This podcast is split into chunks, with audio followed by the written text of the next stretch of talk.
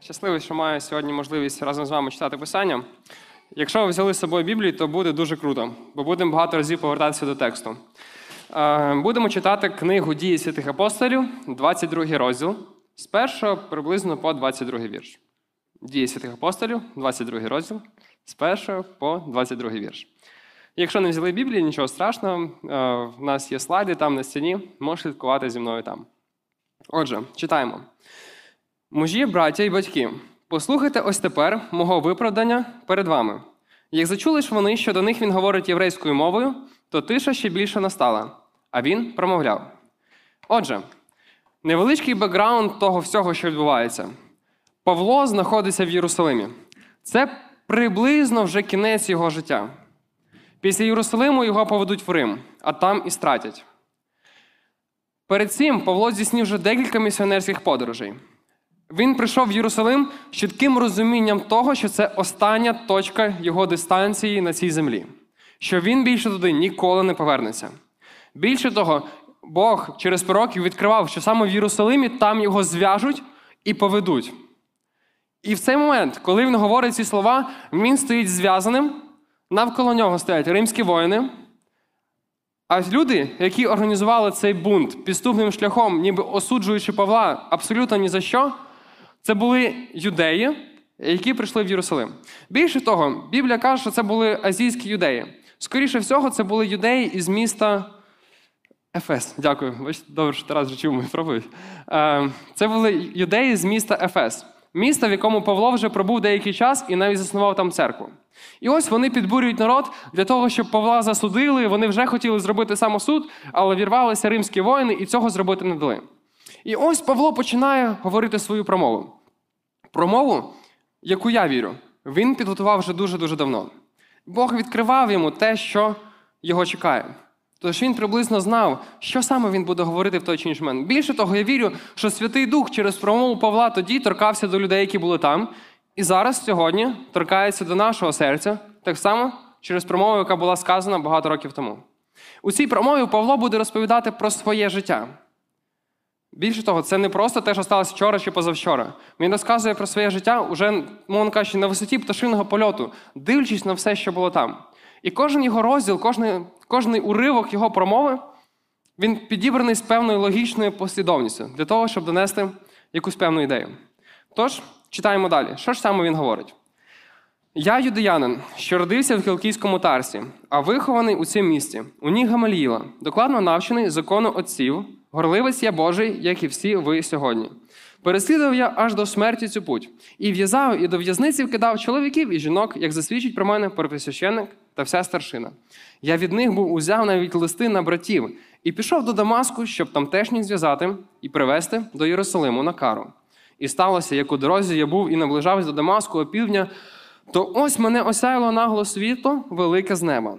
І я повалився на землю, і голос почув, що мені говорив: Савле, Савле, чому ти мене переслідуєш? А я запитав: Хто ти, Господи? А він відказав: Я Ісус Назарянин, що його переслідуєш ти. А ті, що зо мною були правда, бачили світло, але не чули вони того голосу, що мені говорив. А я запитав: що я, Господи, маю робити? Господь же до мене промовив: Уставай та йди до Дамаску, а там тобі скажуть про все, що тобі призначено робити. А від ясності світла того невидющим я став. І присутні за мною за руку мене повели, і до Дамаску прибув я. А один муж, Ананій, у законі побожний, що добре свідоцтво про нього усі юдеї, дають усі юдеї в Дамаску, до мене прибув, ставши, промовив мені: Савле, брате, стань ведющий. І я хвилі тієї побачив його. І озвався він до мене, Бог отців наших вибрав тебе, щоб ти волю його зрозумів, і щоб бачив ти праведника, і почув голос із уст його. Бо будеш ти свідком йому перед усіма людьми про те, що ти бачив та чув. А тепер чого гаєшся? Уставай, охрестися і омий гріхи свої, прикликавши його ймення. І сталося, як вернувся я в Єрусалим і молився у храмі, то в захоплення впав я, і побачив його, що до мене сказав: Поспіши, і піди хочі з Єрусалимом, бо не приймуть свідоцтва твого про мене. А я відказав: самі вони, Господи, знають, що я до в'язниці давив та бив по синагогах отих, хто вірував у тебе. А коли лилась кров твого свідка Степана, то сам я стояв на вбивстві його та вбивство його похваляв, і одежу вбивців його сторожив. Але він до мене промовив: Іди. бо пошлю я далеко тебе, до поган. І аж до цього слова його слухали, аж ось піднесли вони голос свій гукаючи геть такого землі, бо жити йому не годиться. Величенький уривок, згоден з вами 22 вірша. Тож давайте розіб'ємо його на чотири менших, на чотири сегмента промови Павла. Отже, перше, е, це історія. В перших трьох віршах він розповідає про те, де він був, е, чим займався, звідки він взагалі походив і хто він такий. Наступний уривок він розповідає про те, як Павло йшов з Єрусалиму в Дамаск з певною ціллю. Третій уривок говорить про те, як він зустрівся з Ананієм в тому ж самому місці. І четвертий уривок розповідає про конкретно його повернення в Єрусалим і що відбувалося там. Давайте пройдемося по кожному з цього уривку, з цих уривків і спробуємо взяти щось для себе корисне. Отже, перше, історія. Задаємо логічне запитання. Якщо ми припустимо, що Павло готувався до цієї промови, чому він розпочинає її саме з того, що розказує про своє минуле? Він це робить неодноразово, не тільки в дії святих апостолів, але в своїх післаннях. Можливо, він хотів, щоб е, люди якось дізнались про те, хто він такий. Але це було не зовсім актуально. Про Павла знали всі, а особливо ті, хто прийшов з того міста, де він заснував церкву. Вони знали, хто він. Вони знали, ким він був до того, і вони знали, ким він був тепер. Можливо, Павло просто хотів показати іншим, що він така сама людина. Насправді ні. Ідея, чому Павло розпочинає свою промову з історії про його минуле, він прагне показати контраст. Він прагне показати, ким він був і ким він є. Він прагне донести одну просту істину, що все його життя до того, поки він зустрів Христа, не мало абсолютно ніякого сенсу. Часто, коли мої друзі та взагалі будь-кого просять розповісти свідоцтво, свою історію, багато людей на початку, в кінці або всередині вставляють таку фразу: Ну, моя історія вона не надто яскрава. Але насправді яскравою мою історію робить не моє минуле. Яскравою мою історію робить момент, коли я зустрівся з Ісусом Христом. Роки три або чотири назад я був в селі Суськ разом з Ілюхою Сірком в таборі. Хороший був табір. В нас була можливість ввечері біля вогнища розповідати свідоцтво, історію про те, як ти покаявся, прийшов до Бога. Я пам'ятаю, в один вечір Ілюха розказував свідоцтво. Це було просто бомбічне. Якщо у вас коли-небудь випаде ще можливість послухати Ілюху і його історію, як він прийшов до Бога, ну, ви точно не пожалієте. І як то часто буває в таких таборах, приблизно за годину до вогнища, тобі кажуть, що ну, сьогодні розказуєш ти. І ти такий берешся за голову і думаєш, що ж ти мені розказати взагалі з мого життя? І приблизно щось таке було в мене. Якщо чесно, коли я згадую те свідоцтво, то в молоді є такий вислів рука ліцо. Це коли тобі дуже соромно, ти просто хочеш забути те, що там произошло, як страшний сон. Е, Пам'ятаю, розказав я своє свідоцтво, і ну, підходжу до закінчення і думаю, ну треба ж якось по віруючному так класно закінчити. І кажу таку фразу. Е, ну, тепер я покаявся, і Бог наповнив моє життя новими барвами. Помню, після свідоцтва підходить е, до мене Ігор Бось, він каже: Ілюха, ну якби розказав, то розказав. Але сумніваюся, що Ісус просто вмер заради того, щоб наповнити твоє життя новими барвами. І справді, я тоді точно не був правий. Бо Ісус не помирав заради того, щоб наповнити моє життя новими барвами. Він просто подарував мені життя. Бо до нього це життя не було таким. Кажуть, що люди не знають те, що вони не знають. Ти ніколи не зрозумієш цінності покаяння поки ти не зроз... поки ти не зрозумієш дешевизни свого життя без нього. Ти ніколи не зрозумієш цінності покаяння, поки не зрозумієш свого дешевизни, дешевизни свого життя до нього. В одній із пісень, яку я дуже люблю, є наступні слова: краще провести один день у твоєму домі, ніж тисяча днів будь-де. Краще прожити один день з Христом, ніж прожити все життя, ніколи не знаючи Його. Саме Ісус є джерелом контрасту в моїй історії.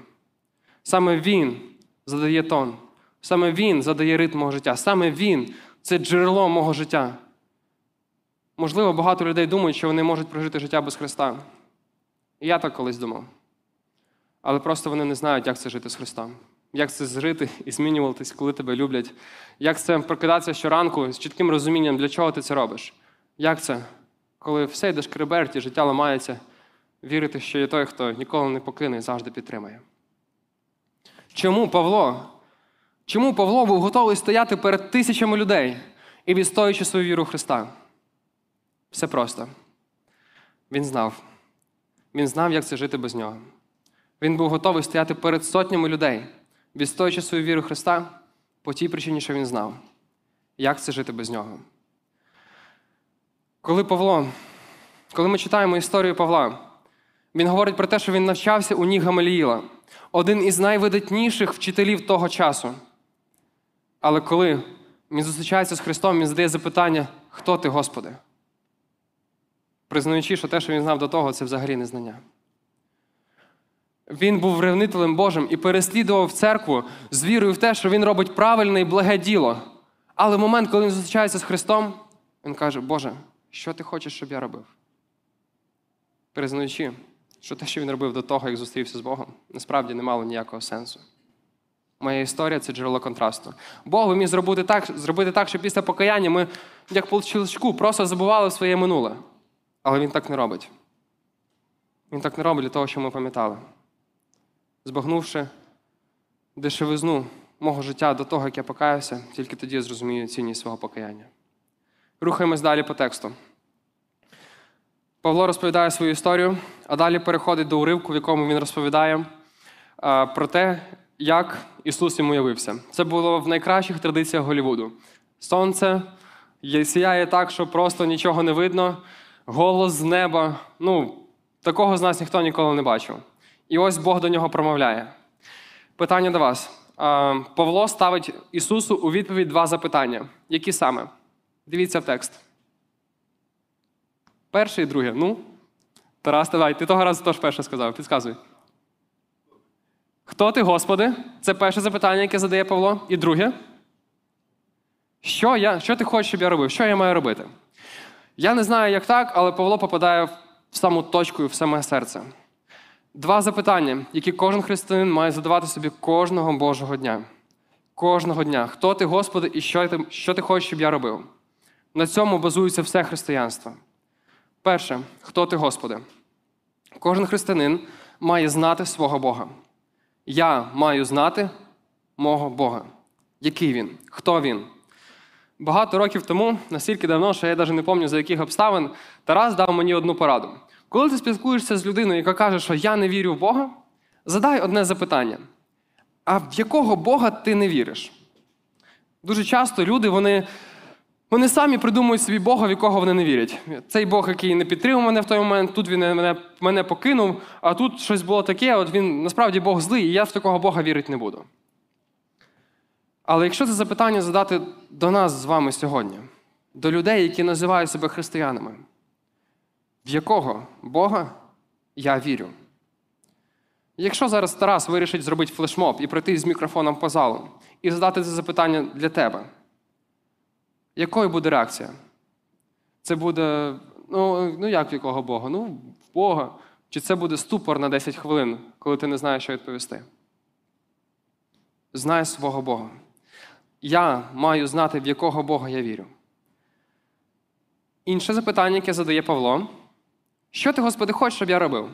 А, Насправді відповідь Ісуса була дуже цікавою. Іди в Дамаск, а там тобі розкажуть. Ну окей, добре. Павло приходить в Дамаск, і насправді він там отримує відповідь від Ананія. У 15-му вірші ми читаємо наступні слова. Бо ти будеш свідком йому перед усіма людьми про те, що ти бачив і чув. І це насправді не тільки до Павла. Завдання нас з вами це бути свідком Христа, показати і розказати іншим людям про нього. В курсі один на один з Богом Вася навчив мене одної простої фрази: для чого живе християнин, або для чого ми взагалі є? Пізнати Бога, прославити Бога, стати подібним Богові. Пізнати, прославити, стати подібним. Якщо звести це до двох запитань, які задає Павло Ісусу, ми бачимо трішки дуже схожу картину. Що взагалі суть християнства і центральна його ідея це шукати і показати. Шукати і показати. От одна тільки є загвоздка, що ці питання вони нероздільні. Я не можу показати Бога, не шукаючи Його. Я не можу показати Бога, не шукаючи Його. Ми, як християни, часто в своїх молитвах згадуємо людей, які ще не знають Бога, і молимось про їхнє покаяння. Ми хочемо показувати Бога там, де ми є. Але так часто ми зовсім не шукаємо Його. Я покажу лише те, що я шукаю. Якщо в своєму житті я шукаю грошей, збагачення, якщо в своєму житті я шукаю реаліз... самореалізації, успіху чи самовдосконалення, те саме я і покажу. Я не можу надіятись показати Христа, коли я не шукаю Його в кожному дні. Яким чином розпочинається мій день? Що я шукаю з самого початку? Чи це звіт міністра охорони здоров'я про коронавірус і про заходи, які присвячені боротьбі з ним? Чи це стрічка новин в інстаграмі? Чи це холодильник, який я відкриваю, закриваю ще 5 хвилин? Що я шукаю? Що я шукаю, те і покажу. Є одна, одна стара історія з мільйонами варіацій, яку ви могли чути.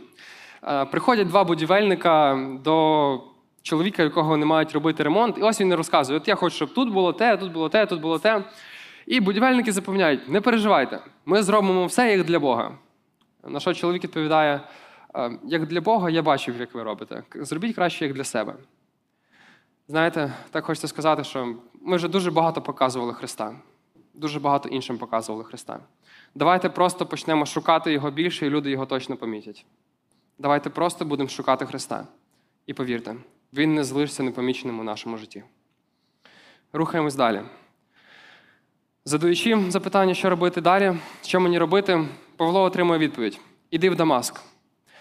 Ви ніколи не задавали запитанням, чого Бог в той момент забирає в Павла зір? Чого він робить його сліпим? Ну, для чого це? Ну, ну і так, якби сяйво, голос неба, і так понятно, що це Бог. Але все дуже просто. Коли Бог забирає в Павла зір, він приводить його до Ананія, і саме Ананій повертає йому зір. Коли Павло задає запитання, що мені робити, Бог приводить Павла до Ананія, і саме Ананій відкриває йому Божий план на його життя. Бог приводить Павла до церкви, і саме церква допомагає йому і показує, що робити далі. На сьогоднішній день християнство неможливо без церкви. Якщо у тебе проблеми з церквою, скоріш всього, у тебе проблеми з Христом, з Христом також. Ти не можеш іти за Христом і йти в різну дорогу без церкви. Це просто неможливо. Цікава наступна річ. Коли Ананій бачить Павла, яким чином він до нього звертається? Подивіться в текст. Що він першим ділом каже? Брат. Він каже: Савле, брате, стань ведющий. Він каже до нього брат. Перед цим вони не дружили. Більше того, в них не було багато спільного. П'ять хвилин тому Павло йшов в Дамаск, щоб зв'язати такого, як Ананій, і кинути до тюрми.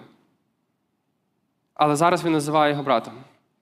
П'ять хвилин тому, якби Павло і Ананій йшли по одній вулиці, то Ананій би ліпше перейшов би на іншу і прикрив лице руками, аби, вони його, аби він не бачив Павла. Але зараз, в один момент, він називає Павла братом. По тій причині, що Бог його вибрав.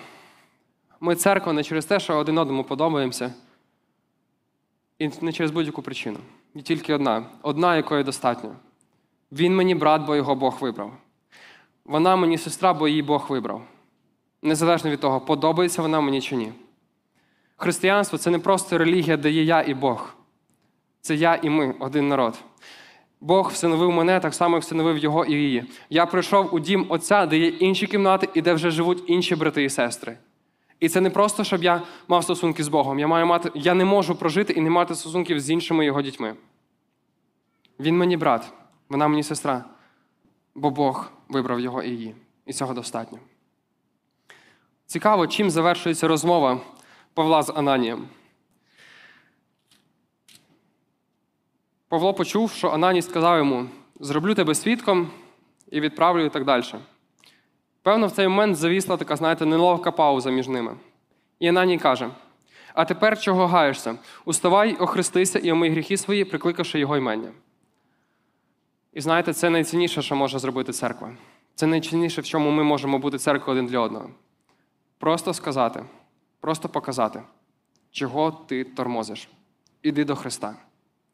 Просто вказати на Ісуса. Ми можемо знайти підтримку за межами церкви. Ми можемо знайти веселощі за межами церкви. Але тільки церква вказує на Христа. І для цього ми церква, для цього ми один одному церква, щоб вказувати на Христа. Це найцінніше, що ми можемо зробити. Церква не зобов'язана вирішувати твої чи мої проблеми. Більше того, вона їх ніколи не вирішить. Але найцінніше, що для мене зробила церква, це навчила цінувати словом, навчила молитися і йти з Богом по життю. І це найцінніше, що ми можемо зробити для, для одного сьогодні. Просто нагадати: ось там Христос. Іди до нього. Не забувай, не втрачай дарма часу. Рухаємось далі. Павло чує від Ананія про те, що Бог вибрав його бути свідком. Він повертається в Єрусалим. Згадуємо проповідь минулої неділі. Да? В церкві не я батя. Є тільки один голова церкви це Христос. Павло не повертається в Єрусалим і не починає диктувати, що кому робити. Він стає навколішки в Єрусалимському храмі і починає, і починає молитися. Він молиться, і Бог йому відповідає. Він молиться, і Бог каже: Іди з Єрусалиму, тут твого свідоцтва не приймуть, але пошлю тебе далі. Павло ясно чує цей голос. Він ясно чує, що Бог каже йому. І в один момент він починає чути ще один голос голос його помилок. Він каже Богові: я, Ти знаєш, Боже, я в'язав цих людей і переслідував, і кидав їх у тюрми. Багато з нас мають такі, знаєте, помилки, які нас тягнуть. Павло згадує ще одну помилку. Напевно, це була найбільша помилка його життя, яка дуже часто його грузила. Він згадує про те, як був чоловік, якого звали Степан. Він був один із законів церкви. І в той момент, коли, коли Степана вбивали, Павло був одним із тих, хто підбадьорив і казав, давайте це треба зробити. Сам він каміння не кидав. Він просто стеріг одежу тих, хто робили цю роботу. І ось зараз він згадує Богові, коли Бог каже, іди з Єрусалиму, я кличте в інше місце, він згадує, Боже, але ж, але ж я вбивав людей. Я... Степан, це, це моя провина. Але потім Бог каже: іди, бо я пошлю тебе далеко, до поган. І Павло йде. І через його життя спасається багато-багато людей.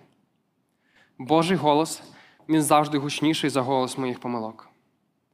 Божий голос, він завжди гучніший за голос моїх помилок, яким вони не були. Він гучніший за будь-яку мою крадіжку і брехню. Він гучніший за моє несказане Я тебе ненавиджу. Він гучніший за мою злість і за мою байдужість. Він завжди гучніший. Якби Павло в той момент дозволив голосу помилок бути гучнішим, то багато людей так ніколи й могли б і не почути про Христа. Голос Божий завжди гучніший за голос будь-яких помилок, якими б великими вони мені не здавалися. Цікаво відбувається наступне. Коли Павло доходить до цього моменту, люди навколо той натовп, який зібрався, вони просто починають кричати, і на цьому Павлова промова вона завершується. Вони кричать геть такого землі. Вони кричать, йому жити не годиться. Цікаво. Цікаво, що вони були такими самими, як Павло. Так само вони і грішили в своєму житті. Але вони не могли повірити в дві речі: перше, що Бог прощає помилки Павла, і друге, що Бог готовий простити язичників. Так часто я дозволяю голосу Божому бути гучним в моєму житті. Божий голос милосердного Творця такий гучний в моєму житті. Але коли він звучить над життям іншим, то він перетворюється на голос гучного судді, який має покарати, який має засудити. Але це не так. Божий голос, він гучніший і за мої помилки, і за твої, і за будь-кого. Він завжди вищий і завжди більший. В той момент, коли люди кричали до Павла геть, Бог каже: я пошлю його до краю землі для того, щоб він свідчив перед Цезарем про мене. Коли люди казали до Павла, він не вартий для того, щоб жити, Бог казав: я помер за нього, аби він жив зі мною вічно на небесах. Божий голос, він завжди гучніший за голос моїх помилок. І за голос помилок людей в іншому житті так само. Отже, пройдемося ще по цих чотирьох уроках з промови Павла. Перше, моя історія це джерело контрасту. Ліпше прожити один день в твоєму домі, ніж тисяча днів будь-де. Ліпше прожити один день з Христом, чим прожити ціле життя без нього. Павло був відстоювати свою віру перед тисячами людей, тому що він знав, як це жити без Христа. Він був готовий відстоювати свою віру за Христа перед тисячами людей, тому що він знав, як це жити без нього. Я зрозумію цінність свого покаяння тоді, коли зрозумію дешевизну свого життя до нього. Шукати і показати. Два нероздільних. Хто ти, Господи, і що ти хочеш, щоб я зробив? Давайте будемо шукати Христа і повірте, Він стане видним у нашому житті. Сто процентів, мільйон процентів на гарантію. Так і буде. Третє. Ми церква. Ми церква. І це цінно. Він церква, я церква, і ти церква. Не по тій причині, що ми один одному підходимо чи подобаємось, а по тій причині, що Бог вибрав її, його і мене. І цього достатньо. Бог встановив мене і його. Я живу в домі, де багато кімнат. І це не тільки про стосунки з моїм отцем, але про стосунки з моїми братами і сестрами. Християнство неможливе без церкви. Це просто неможливо. Бог повернеться за церквою, не тільки за мною особисто. Ми церква для того, щоб казати: іди за Христом. Іди за Христом. І це найцінніше, що ми можемо зробити один для одного. І останнє. Божий голос, він завжди гучніший, ніж голос моїх помилок, і ніж голос помилок у житті інших людей. Він милосердний як і для мене, як і до мене, так і до кожного. Це була історія одного виправдання виправдання Павла. Головний герой там не Павло, головний герой там Ісус.